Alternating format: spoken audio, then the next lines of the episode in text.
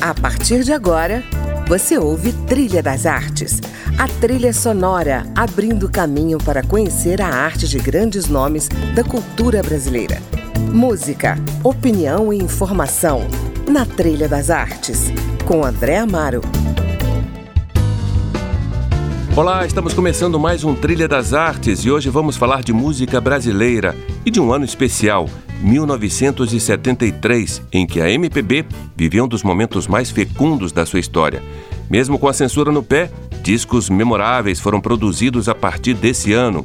O jornalista Célio Albuquerque percebeu isso, idealizou e organizou um livro com 50 autores que escreveram sobre esse momento especial.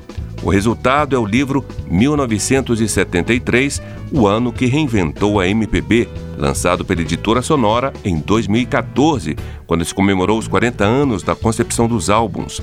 Célio Albuquerque acaba de relançar o livro em Brasília e está em linha direta conosco apresentando algumas das canções desse período. Célio, eu sei que o repertório é grande, mas dá para citar pelo menos 6 músicas lançadas em 1973? Olha, na verdade, existem várias músicas, né? Então, no primeiro momento, tem Rosa de Hiroshima, dos Secos e Molhados, que o Gerson Conde fez sobre um poema do Vinícius de Moraes. Tem Comportamento Geral, do Luiz Gonzaga Júnior. Vale de Tomar a Pílula, da Ana Maria com o Rodrigo José. E tem... apesar dela não ter sido lançada oficialmente em 1973, mas ela ter sido lançada nos LPs do João Gilberto e do Tom Jobim de 73, Águas de Março. O Cálice é a quinta. Ela é marcante porque talvez ela seja, entre as músicas mais famosas de 1973, que não foi lançada em 73, porque a censura não deixou que ela existisse em 1973. Ela só começou a ser ouvida a partir de 78, quando Chico Buarque regravou Cálice com Milton Nascimento. Uhum.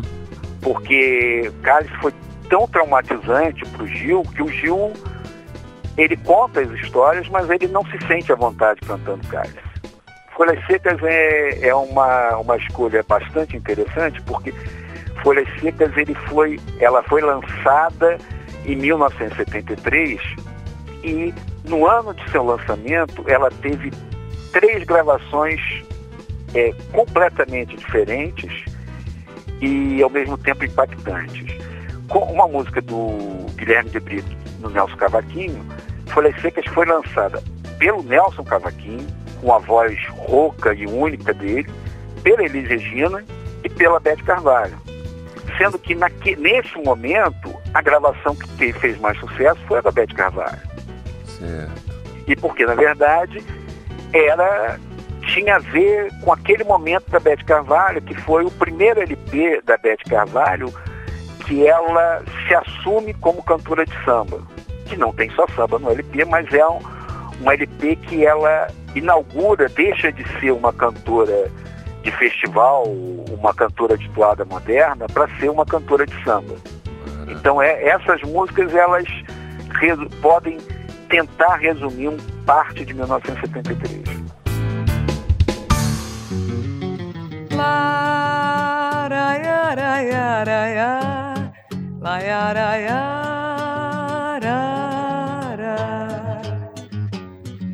Quando eu piso em folhas secas, caídas de uma mangueira, penso na minha escola e nos poetas da minha estação primeira. Não sei quantas vezes subi o morro cantando, sempre o sol me queimando, e assim vou me acabando.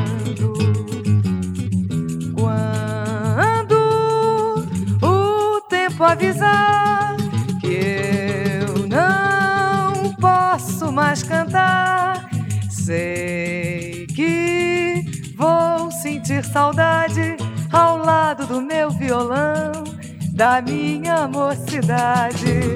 Quando eu piso em folhas secas, caídas de uma mangueira, penso na minha escola e nos poetas da minha estação primeira. Não sei, Nelson, quantas vezes subi o morro cantando, sempre o sol me queimando,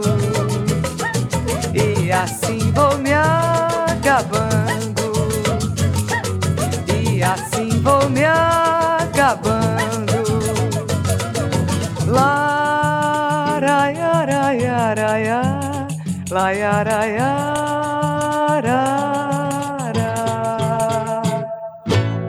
Célio, por que 1973 foi um ano especial? 1973 foi um ano especial porque, primeiro, imaginava-se que com o final dos festivais da canção, a música entraria num hiato. Só que nesse mesmo momento, vários artistas lançam seus primeiros LPs com imensa força artística e, ao mesmo tempo, diversidade artística. É um ano que são lançados o primeiro LP do Fagner, do Val Seixas, do Luiz Gonzaga Júnior, do João Bosco, dos Secos e Molhados, do Sérgio Sampaio, ou seja, é uma explosão de criatividade. Uhum. Fora que outros artistas já estabelecidos lançam discos também extremamente emblemáticos. Mas a música brasileira já vinha apresentando grandes momentos, principalmente desde 1972, com o lançamento do LP do Clube da Esquina, o Acabou Chorare, dos baianos, e ele continua em 74 também com grande vigor. Na verdade, a década de 70 é uma década de muito vigor da música brasileira. Mas em 73 a gente começa a entender que a música não precisava exclusivamente da televisão e do rádio. Ela podia ter e deveria ter o rádio e a televisão como meios, mas ela também sobreviveria e criaria novos momentos artísticos tão marcantes. Bom, a gente segue então ouvindo a sua seleção. Vamos agora de Gonzaguinha, Comportamento Geral.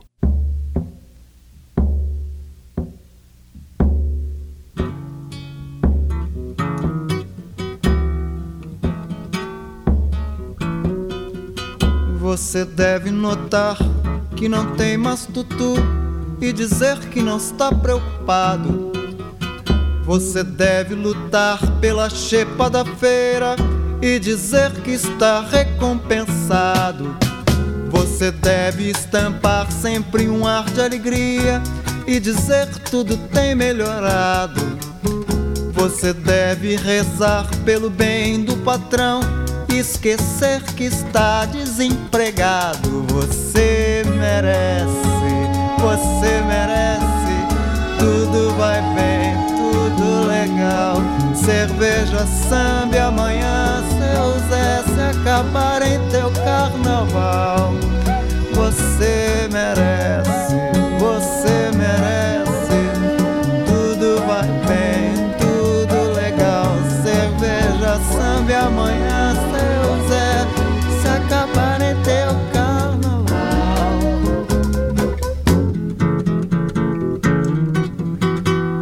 Deve aprender a baixar a cabeça e dizer sempre muito obrigado.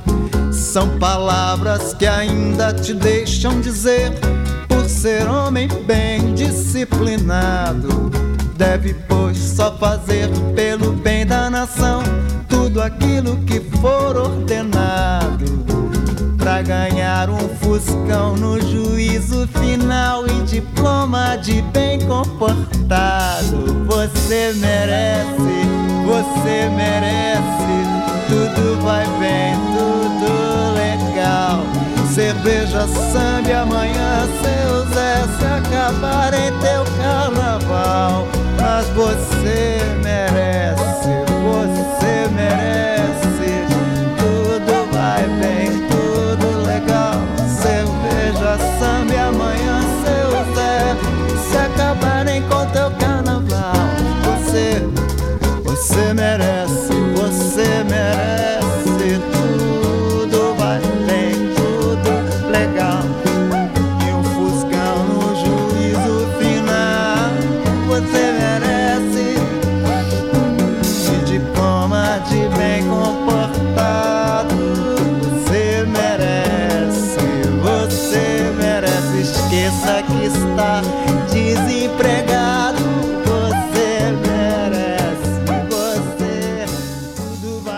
Célio, 1973 foi um momento só de explosão criativa ou houve ao mesmo tempo um movimento de fomento fonográfico, um ambiente mercadológico favorável para o desenvolvimento dessa criatividade?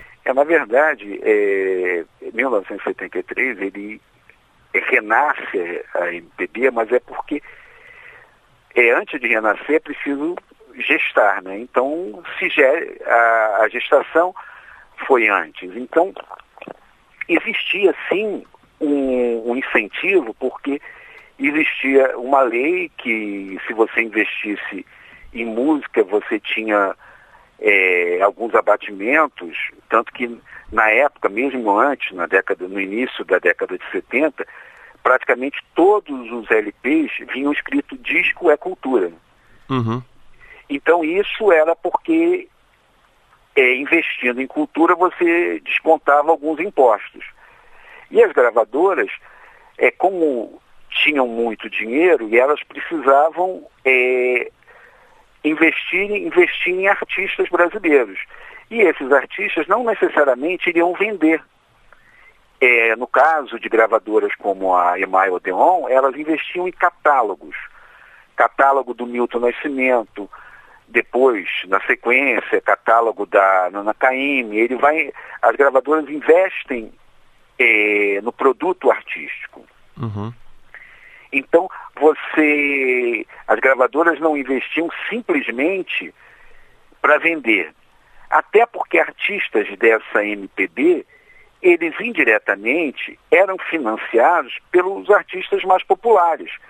Porque se na Odeon o Agnaldo Timóteo vendia muito, parte do dinheiro dos lucros do Agnaldo Timóteo poderiam ser investidos em artistas como Milton Nascimento, em artistas como Loborges e as outras gravadoras do mesmo modo. Uhum. Então, as gravadoras, elas também pensavam artisticamente. Alguns diretores, como o André Midani na Polygram e o Milton Miranda na Odeon, eles tinham uma visão não só comercial, eles tinham uma visão artística. Uhum. Então isso dava fomento para o que se estava produzindo. Tanto que se você for ver a produção de MPB da década de 70, ela é muito forte, ela é muito interessante. Porque as gravadoras investiam, uhum, além dos artistas, entre aspas, dos monstros da MPB estarem jovens, essa criatividade tinha um apoio. Você podia tocar, o Milton Nascimento podia tocar como orquestra. Hoje, para você tocar com um quarteto de cordas, você tem que fazer um acordo com o pessoal do quarteto para ver o quanto você vai pagar, porque as gravadoras que ainda existem, uhum, não investem como houve esse investimento na década de 70, que no caso de 73 é até o auge do nosso milagre econômico, né? Havia dinheiro circulante. Bom, a gente termina esse bloco então com mais uma canção que fez de 1973 um ano especial para a música brasileira, de Chico Buarque e Gilberto Gil, Cálice.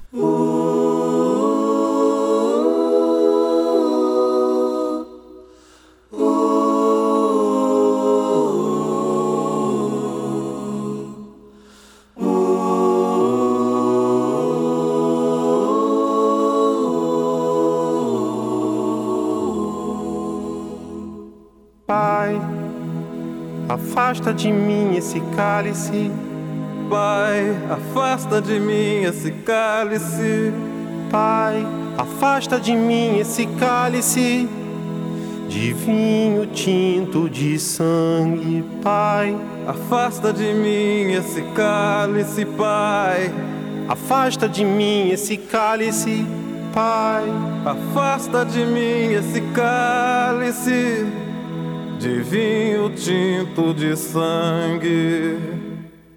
Como beber dessa bebida amarga, tragar a dor, engolir a labuta. Mesmo calada a boca, resta o peito. Silêncio na cidade não se escuta. De que me vale ser filho da santa? Melhor seria ser filho da outra. outra realidade menos morta. Tanta mentira, tanta força bruta. Pai, Pai, afasta de mim esse cálice. Pai, afasta de mim esse cálice. Pai, afasta de mim esse cálice de vinho tinto de sangue. Como é difícil acordar calado, se na calada da noite eu me dano. Quero lançar um grito desumano, que é uma maneira de ser escutado. Esse silêncio todo me atordoa. Atordoado eu permaneço atento, na arquibancada pra qualquer momento ver emergir o monstro da lagoa. Pai, Pai, afasta de mim esse cálice. Pai, afasta de mim esse cálice. Pai, afasta de mim esse cálice de vinho tinto de sangue.